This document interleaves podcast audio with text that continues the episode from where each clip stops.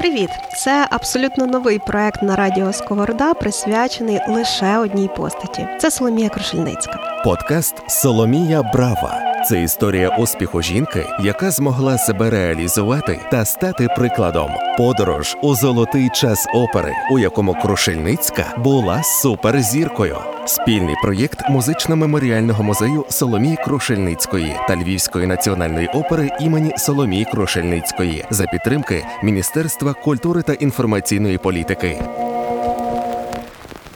Привіт! Сьогодні ми говоримо про період життя і творчості Соломії Крушельницької, коли її називали не інакше як справжньою коштовністю. Це чотири сезони впродовж жовтня 1898 року до кінця 1902 року, коли вона була окрасою сцен Варшави та Санкт-Петербурга. Однак це був час і великих перемог, і тріумфів, і боротьби за власні переконання. Їй довелося стикнутися з інтригами на національному ґрунті, але Крушельницька гідно їх подолала. Хоча навіть в лице російському цареві стверджувала, що я українка. Про це сьогодні говоримо з Галиною Горчак, провідною зберігачкою фондів музичного меморіального музею Соломії Крушельницької у Львові. Галино, вітаю вас. Доброго дня. Дуже зцікавий період. Сьогодні зачіпаємо в житті і творчості Соломії Крушельницької. Е, Можна про нього сказати як про період такої боротьби, навіть правда. Але це була всього 25-річна співачка, тобто цей період від 20 до 5 до 30. Тобто вона ще була зовсім молодою особою, але вже такою зрілою у всіх відношеннях і в творчості, і в характері. Ну так, насправді це було так. Е, Соломія отримала запрошення е, від Юзефа Ходаковського і Еміля Млинарського. Е, в Польщі тоді така відбувалася річ, як Ростислав Крамер і багато музикознавців називають боротьба з італійщиною, тому що ставилися переважно опери італійських композиторів, запрошувалися італійських співаків, які подекуди мали навіть вищі гонорари і не завжди оправдано. І було таке рішення, коли прийшов на посаду головного режисера Юзеф Ходаковський. Це у Варшаві, правильно? Це у Варшаві. Так, ми говоримо про Варшаву, говоримо про жовтень 1898 року. Власне, коли Соломія Крушельницька отримала це запрошення, і запрошена була не тільки Соломія Крушельницька, а також багато співаків, які виходці з е, львівської школи. Це був і Адам Дідур, і Микола Левицький, Станіслав Сінкевич. Тобто, всі це були це були а, ну і Яніна Королевич, звичайно, та що заграла неоднозначну роль е, в житті Крушельницької на Варшавській сцені. А Машуга також співав з ними, так? Чи він просто раніше ну, тоді Мишуга був старший, mm-hmm. Мишуга співав на Варшавській сцені, але це рідкісний випадок, що разом з Крушельницькою вони співали. Я говорю власне про це суцвіття молодих співаків. Наймолодша була Яніна Королевич Вайдова. Соломія Крушельницька мала 26 років, 25-26, mm-hmm. але за плечима в неї було 5 років дуже інтенсивного сценічного життя. По містами Італії, так що вона вже була дуже досвідчена. Вона освоїла італійське бельканто, вона вивчила німецьку вокальну школу. В неї був цей випадок, про який, мабуть, ви вже говорили про зміну голосу з мецо-сопрано на сопрано. Так, так. так що вона вже була дійсно з досвідом співачка.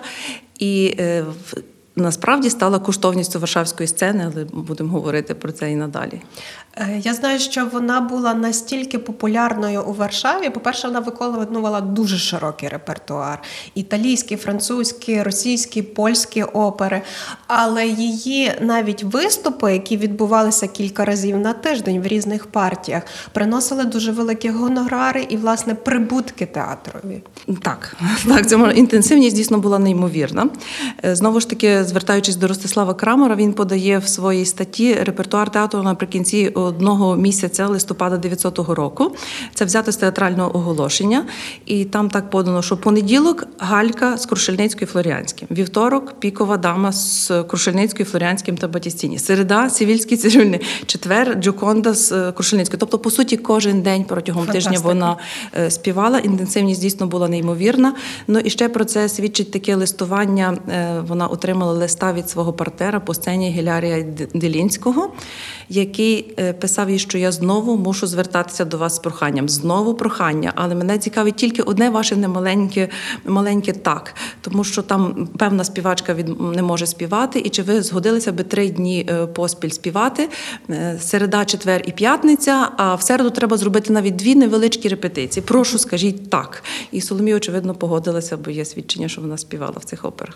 Чи вона могла відмовитися? Бо це насправді така інтенсивність роботи. Працюючи в оперному театрі, я точно знаю, що такої інтенсивності в сучасних співаків немає. Якщо вони виходять, це може бути кілька виходів на місяць, але ніколи не кожен день. Е, Могла відмовитися, але є таке лисо. Тобто адміністратором всіх театрів, ну Варшавського театру, був такий генерал е, Павло Іванов. І збереглося листування е, з цим чоловіком, до речі, якого Соломія Крушельницька дуже високо оцінювала. 네. Вона писала е, таке прохання, щоб не співати Тетяну Е, в Євгенії Онєгіні, не вказуючи причин, то отримала таку відповідь, що при всій повазі до вас не можу на цей крок піти, бо з довідки знаємо, що вистава за вашою участю приносить ну каса, так е, приносить щонайменше 1800 карбованців. А коли співає Ніна Королевич Вайдова, тільки 800. Це для мене є занадто великі втрати, тому що прошу співати в призначений час. Так що бували і такі фінансові нюанси. Подорож у золотий час опери, у якому Крушельницька була суперзіркою. Е, Крушельницьку любили не тільки за її вокальне е, майстерність, а за і акторське втілення. Всі писали, що вона просто феноменальна акторка, але й також грала роль е, костюми, які вона спеціально шила. І навіть в її контракті було зазначено, що е, костюми вона має мати свої, а не театральні.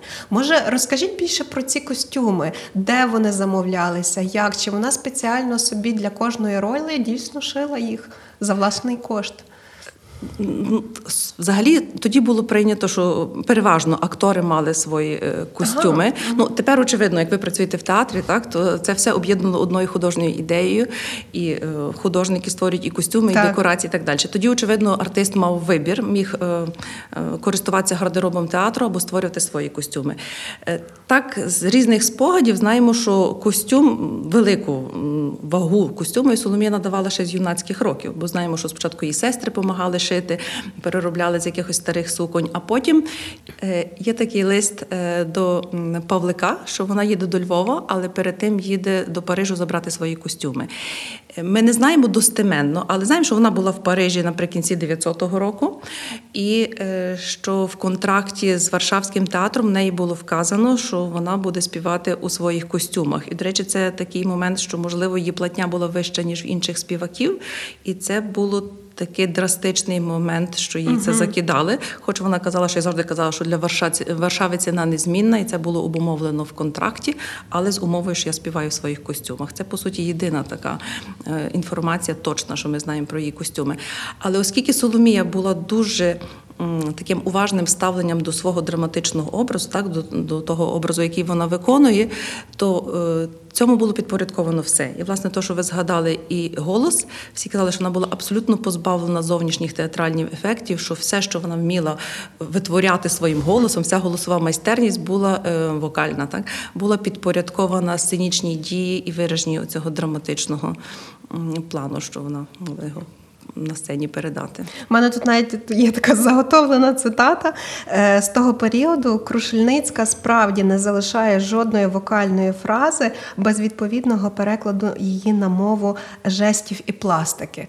Власне, не тільки передати сенс голосом, але й пере... міміка, жести, пластика, акторська майстерність це все було на феноменальному рівні. Так, так. До речі, е, всі рецензії, які ми читаємо про Крушельницьку, можемо сказати, на 90% вони є в суперлятивах. І тільки в Петербурзі, тільки в Петербурзі були певні такі зауваження щодо нерівності, наприклад, діапазонів. Але е, свого часу племінниця Соломії Крушельницької Одарка Бандрівська згадувала, що Соломія мала дуже тверезе і нормальне ставлення до критики. Тобто, що вона не е, мала такого е, розуміння, що як дозволили собі такий закинути, а вона просто над цим моментом працювала, і, можливо, таким чином вона допрацювала, випрацювала свій голос просто до ідеалу. Які були такі знакові партії Крушельницької на Варшавській сцені? За що її любила публіка, за що її, зокрема, любили поляки? Ну, звичайно, за опери Станіслава Монюшка. Ми з вами на початку сказали, що ця боротьба з італійщиною. І е, завдяки Крушельницькій, по суті, опери Станіслава Монюшка, Галька і Графиня отримали е, друге життя. Е, оперу Графиня вона заспівала на Варшавській сцені понад 76 разів. Е, вона створила просто неймовірний ідеальний образ е, графині Діани.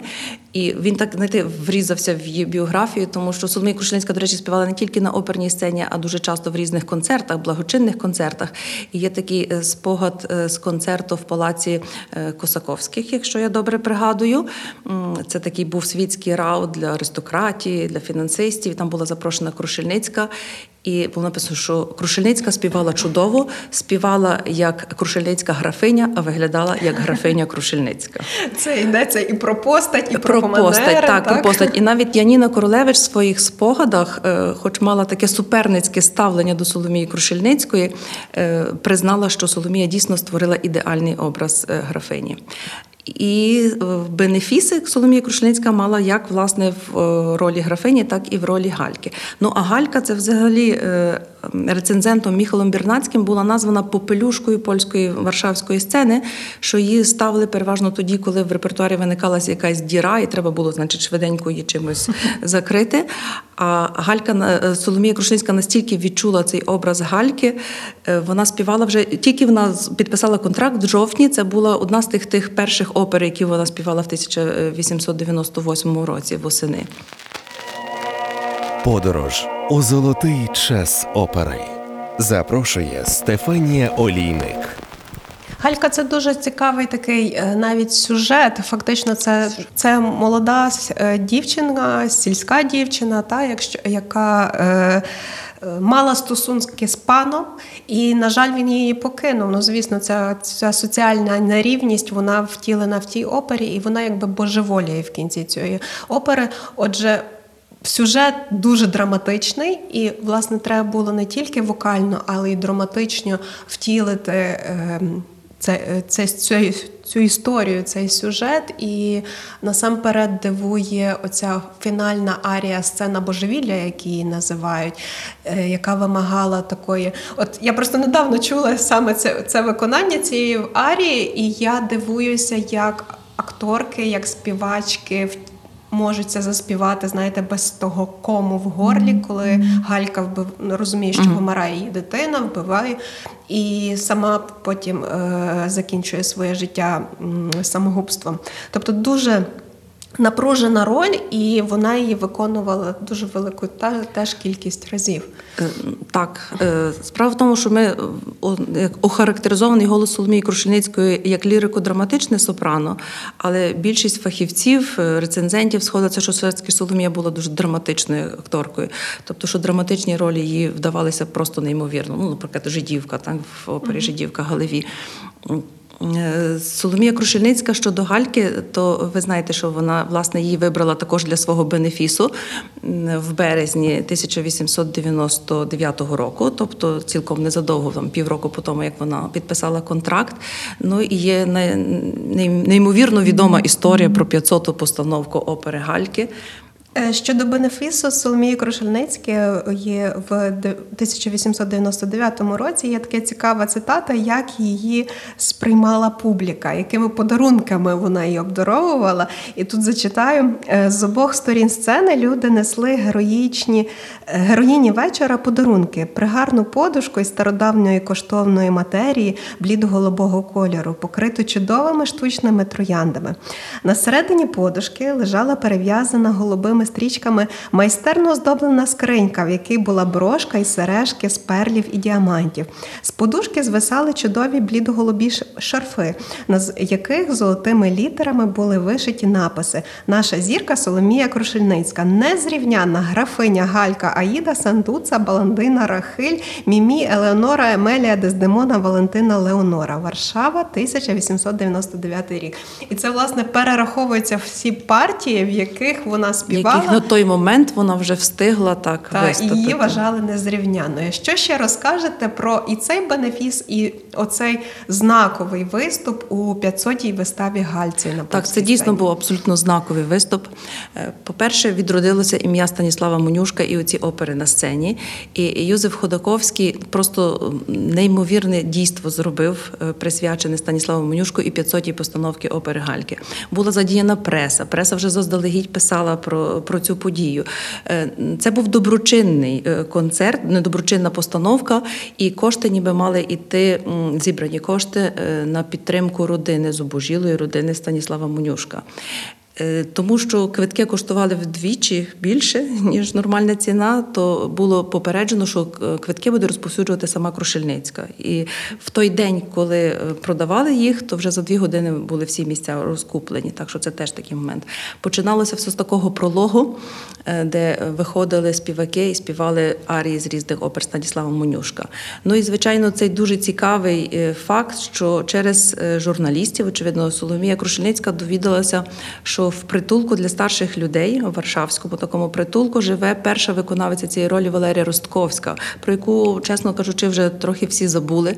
І Соломія поїхала в цей притулок, познайомилася з Валерією Ростковською, запросила її на виставу і ще й сказала, що Галька сьогоднішня співає для Гальки першої, а в кінці надала, очевидно, свою ложу, їй місце в своїй ложі, а в кінці зі сцени передала е, кошик з квітами. Ну, то це був такий неймовірний жест, е, е, що всі газети писали, що ми ще не придумали, як вплинути на публіку, щоб згадати Валерію Ростковську, як панна Крушельницька нас випередила і таким шляхетним чином значить, всі згадали про цю співачку. Що цікаво, що в цю тих 500 е, ювілейних постановок було дві: була післяобідня і була вечірня. Е, В вечірній була задіяна Яніна Королевич Вайдова. Е, Ну, очевидно, вечірня завжди є більш престижна. Так? А в цій післяобідній співала Соломія Крушельницька. Але в зв'язку з тим, з тим всім дійством і з цією історією з Валерією Ростковською, то постановка оця післяобідня вийшла на перші шпальти газети і так випередила Крушельницька. Така знову ж таки конкуренція з Яніною Королевич Вайдовою. Думаю, в цей момент варто послухати арію Гальки у виконанні Соломії Крушельницької. Так, звичайно.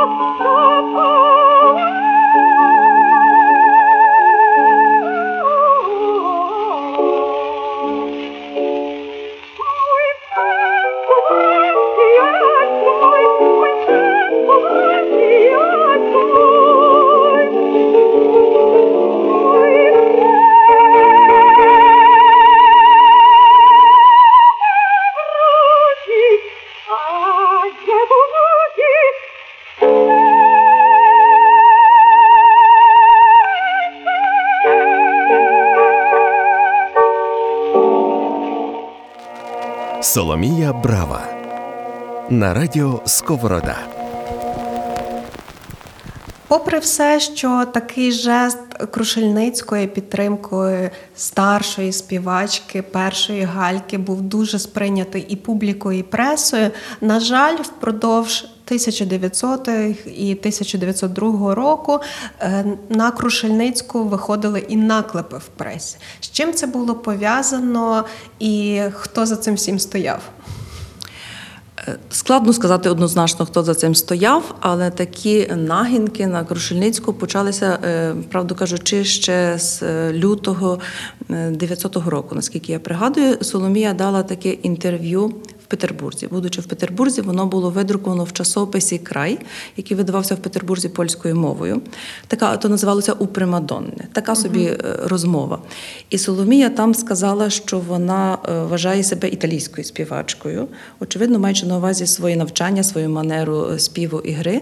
Але це тут же ж передрукував е, кур'єр Цозенне в Варшаві, і навіть Юзеф з такими неприхильними коментарями до Соломії Крушельницької, і Юзеф Ходаковський написав е, Соломії про це і запропонував все ж таки зробити спростування, тому що каже таке враження, що це якась розпочата кампанія проти вас.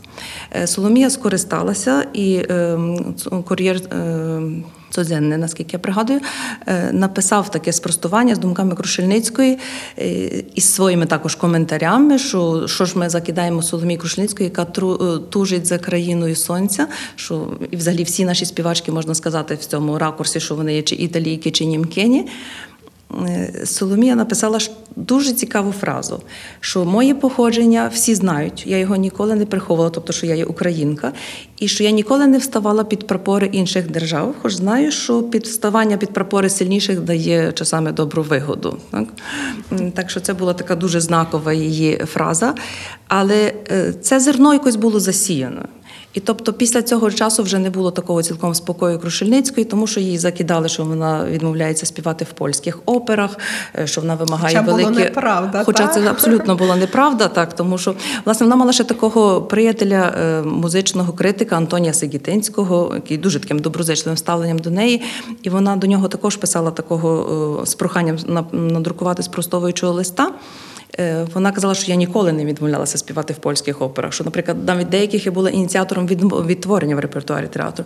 Всі мені по тисячу разів казали, що я створила дуже добрі інтерпретації е, опер Станіслава Монюшка, і цим я на- насправді завдячую італійській школі. Ну тут так би мовити, якби і не заперечиш. Але тут була ця трохи ревність, та що вона не до кінця ніби вдячна польській сцені за свої здобутки. Ну, От, вона, власне, на вона, цьому все почалося. вона про це також, до речі, висловилася. Вона сказала, що вона завдячує е, італійській школі своїй майстерності, а Варшаві своїм абсолютно непересічним е, сценічним досвідом. Тобто вона якось розділила ці, ці моменти.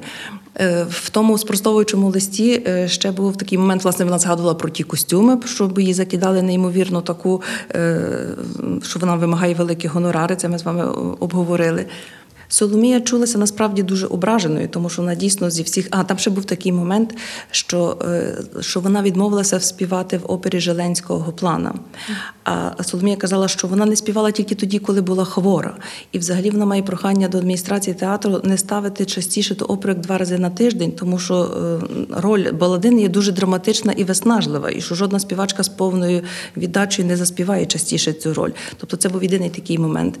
І е, вирішила, що вона буде прощатися з Варшавою. Тим більше в цей момент її вже і Фауста Креспі, і педагог, і, яка займалася часами, радила їй, які контракти підписувати, е, кликали вертатися до Італії. Тобто вона могла підписати будь-який контракт на цей момент.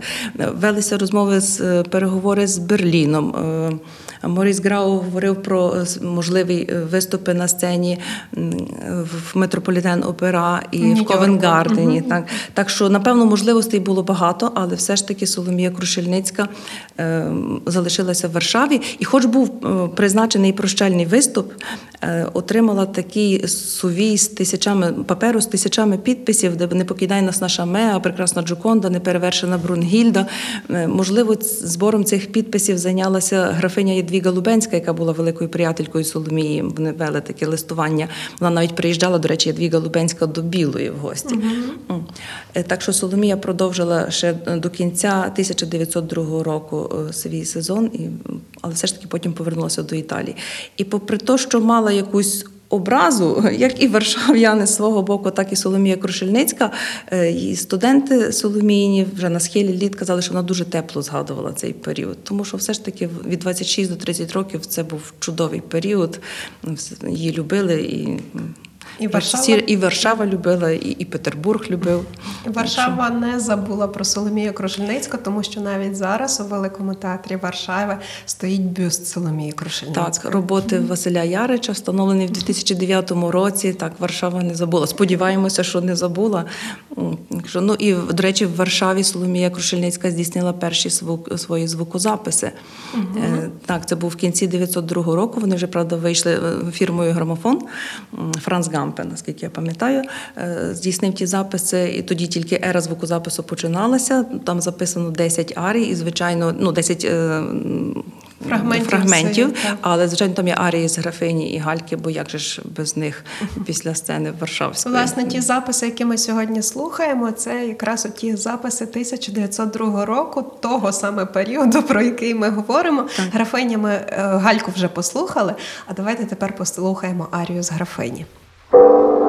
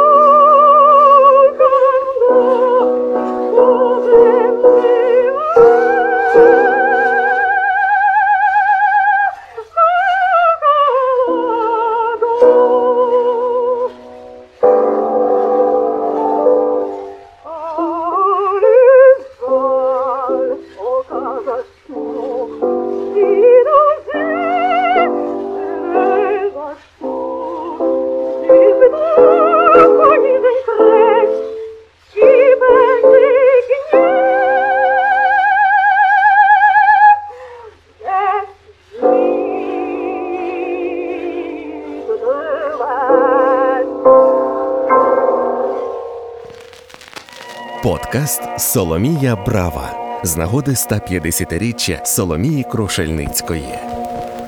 Що ж, переходимо тепер до Петербургу. Як би нам не хотілося десь оминути цей момент зараз в період війни та згадувати про виступи на Маріїнській сцені перед е, російським царем, але ми не можемо в того оминути в контексті того, що, по-перше, Крушельницька співала з найзнаменитішими співаками свого часу. Це була італійська трупа, і саме в числі італійської трупи була запрошена Соломія Крушельницька. А по-друге, е, навіть то доленосний виступ е, перед е, родиною царя, коли вона заспівала українську пісню і сказала, що це пісня мого народу. Розкажіть детальніше, чому вона їздила в Петербург, коли це було, і власне хто її супроводжував зірок світового масштабу на її, її виступах. Ну, по суті, від моменту підписання контракту з е, Варшавським театром Соломія майже кожного зимового сезону їздила в Петербург. Так нагадаємо, що Варшава це тоді була частина Російської імперії. Так? Е, Можливо, посприяв цьому Матія Батістіні, бо є листування з Батія Батістіні, який згадує імпресаріо Еміліо Дукаті, е, що йому обіцяли, що Соломія Крушельницька буде значить, виступати з ним в Петербурзі на Петербурзькій сцені в Маріїнському театрі. Е, Її виступи були неймовірно прийняті успішно. Власне, ми згадували тільки, що там подекуди траплялася е, така, е, такі рецензії, що мали певні зауваження, але власне хотілося мені згадати про Еміля Бормана. Еміль Борман це був такий критик дуже фаховий і цікавий. І е, він е, сказав, що артистка це є винятковий феномен на нашому мистецькому небосхилі. Голос великого діапазону, і я б сказав, індивідуальних характерних властивостей і тембру. З погляду суворої школи в неї помітні навіть і деякі хиби. Часом плаский відкритий звук, дещо вібруючи високі ноти, не бездоганна інтонація. Проте співачка чарує вже самим душевним проникливим голосом. Він потім пише, що з одного боку він би не радив е, молодим співачкам наслідувати манеру Крушельницької, але все ж таки вони повинні переймати у неї подиву гідну виразність виконання своєї ролі, ясну, чітку, чітку вимову, не говорячи вже про яскравість самого співу. Так що е, оцей власне часопис Край, про який ми згадували, вміщував дуже багато рецензій, таких е, як в суперлятивах. Е, Щодо виступу перед царем, Крушельницька отримала це запрошення на рівні з іншими співаками. І наскільки я також пригадую, е, був запрошений Еміль Млинарський, цей що диригент, але він виступав перед царем як співак. Царська родина тоді була, ми говоримо про Миколу II. Е, Царська родина тоді була в жалобі, досить така своєрідна жалоба, яка не дозволяла їм виходити в театр, але запрошувати артистів до себе. І цей концерт відбувся в маєтку в Скирневіцах. Е, Так, газети про це писали, що Соломія Крушельницька після виступу і прохання виступити на біс е, запиталася, чи вона може заспівати свою е, пісню. Про це писала і газета Діло, і Галичанин. Кожен додавав якісь свої деталі, що цар дозволив заспівати пісню, а потім запитався, що це за пісня. І Соломія відповіла, що це пісня мого народу, і співала вона українською мовою. Це дійсно був такий досить відважний крок, як на той час. Це, до речі, була пісня Ой під гаєм зелененьким. Брала вдова Ба- льон дрібненький. Так, це була власне ця пісня. Е, Хоча, е, наприклад, галичанин писав е, таку річ, що цар підійшов, подивився в ноти, прочитав текст пісні, звідки робимо висновок Українською мовою. українською мовою, що цареві не чужда малоросійська мова. Хоч насправді мені трохи це виглядає на такі журналістські фантазії, бо чому Соломія би мала співати з нот? Ми Так. знаємо, що вона українських пісень знала сотні, безліч, і напевно ноти їй не були потрібні. Ну, але якийсь такий нюанс. І за цей виступ Соломія отримала від царя е, тіару з дорогоцінними каменями. Е, Часом згадують про цей випадок, часом не згадують. Але е, колись до Львова приїжджала племінниця Соломії Крушельницької Марта Стернюк, тобто сестри Емілії внучка. І е, розказувала, що це правда, і що Соломія в такий час воєнний тяжкий, е, якби витягала ті камені і да- дарувала сестрам як фінансову допомогу, але ніхто з них так не скористався цим, так щоб перевести це в чисті гроші. І оця Марта Стернюк мала на пальці такий чудовий перстень з зеленим каменем і сказала, що це з тіари Соломії Крушельницької. Так що це для нас був такий атракційний момент. Розкажіть, з ким виступала Крушельницька на сцені у Петербурзі, тому що знаю, що це дійсно світові зірки. Навіть в наш час про цих людей говорять як таких найбільших постатей музики ХХ століття. Ну, звичайно, в першу чергу треба назвати Матія Батістіні і Енріко Карузо. Вони часто з'являлися на сцені в такому поєднанні, і навіть в деяких рецензіях є, е, що Соломію Крушельницьку абсолютно захвалюють. Тобто і про драматичну гру говорять, і про спів, а Карузо дещо там е, зазнає критики. Е, Цікаво, що в Петербурзі також Соломію Крушельницькою називали жінкою Шаляпіном. І хоч багато є відомостей, ну таких ніби що їхні гастрольні шляхи перетиналися, ми знаємо, що не було в них спільного виступу, але їх поєднувала така річ, як драматична гра. Тобто, і як Шаляпін, так і Крушельницька, вони були майже ровесники, впроваджували оцю таку драматичну акторську гру на сцену опери. Є ж ця знаменита е, цитата, якщо не помиляюся, італійського музикознавця Кортопасі, так що е, Та на може- початку на початку ХХ століття так вона фігурує майже в всіх виданнях. Панувало чотири особи чоловічої статі: е, Тіта Руфо, Батістіні, Карузо і Шаляпин. І тільки одна жінка спромоглася сягнути їхніх вершин. Так, нею була Соломія, Соломія Крушельницька. До речі, він розвиває цю е, цитату, ну тобто цей вислів, що вона виявилася набагато більш багатогранною, ніж її уславлені колеги. Тобто також дуже хвалебну оду співає Соломії Крушельницькій. Ну що ж, пишаємося українцями, знаємо, які ніші і яку роль вони відігравали в історії мистецтва, світового мистецтва, і які п'єдестали, дуже високі п'єдестали е, у ньому е, займали. Дякую. Привіт! Це абсолютно новий проект на радіо Сковорода, присвячений лише одній постаті. Це Соломія Крушельницька. Подкаст Соломія Брава. Це історія успіху жінки, яка змогла себе реалізувати та стати прикладом. Подорож у золотий час опери, у якому Крушельницька була суперзіркою. Спільний проєкт музично-меморіального музею Соломії Крушельницької та Львівської національної опери імені Соломії Крушельницької за підтримки Міністерства культури та інформаційної політики.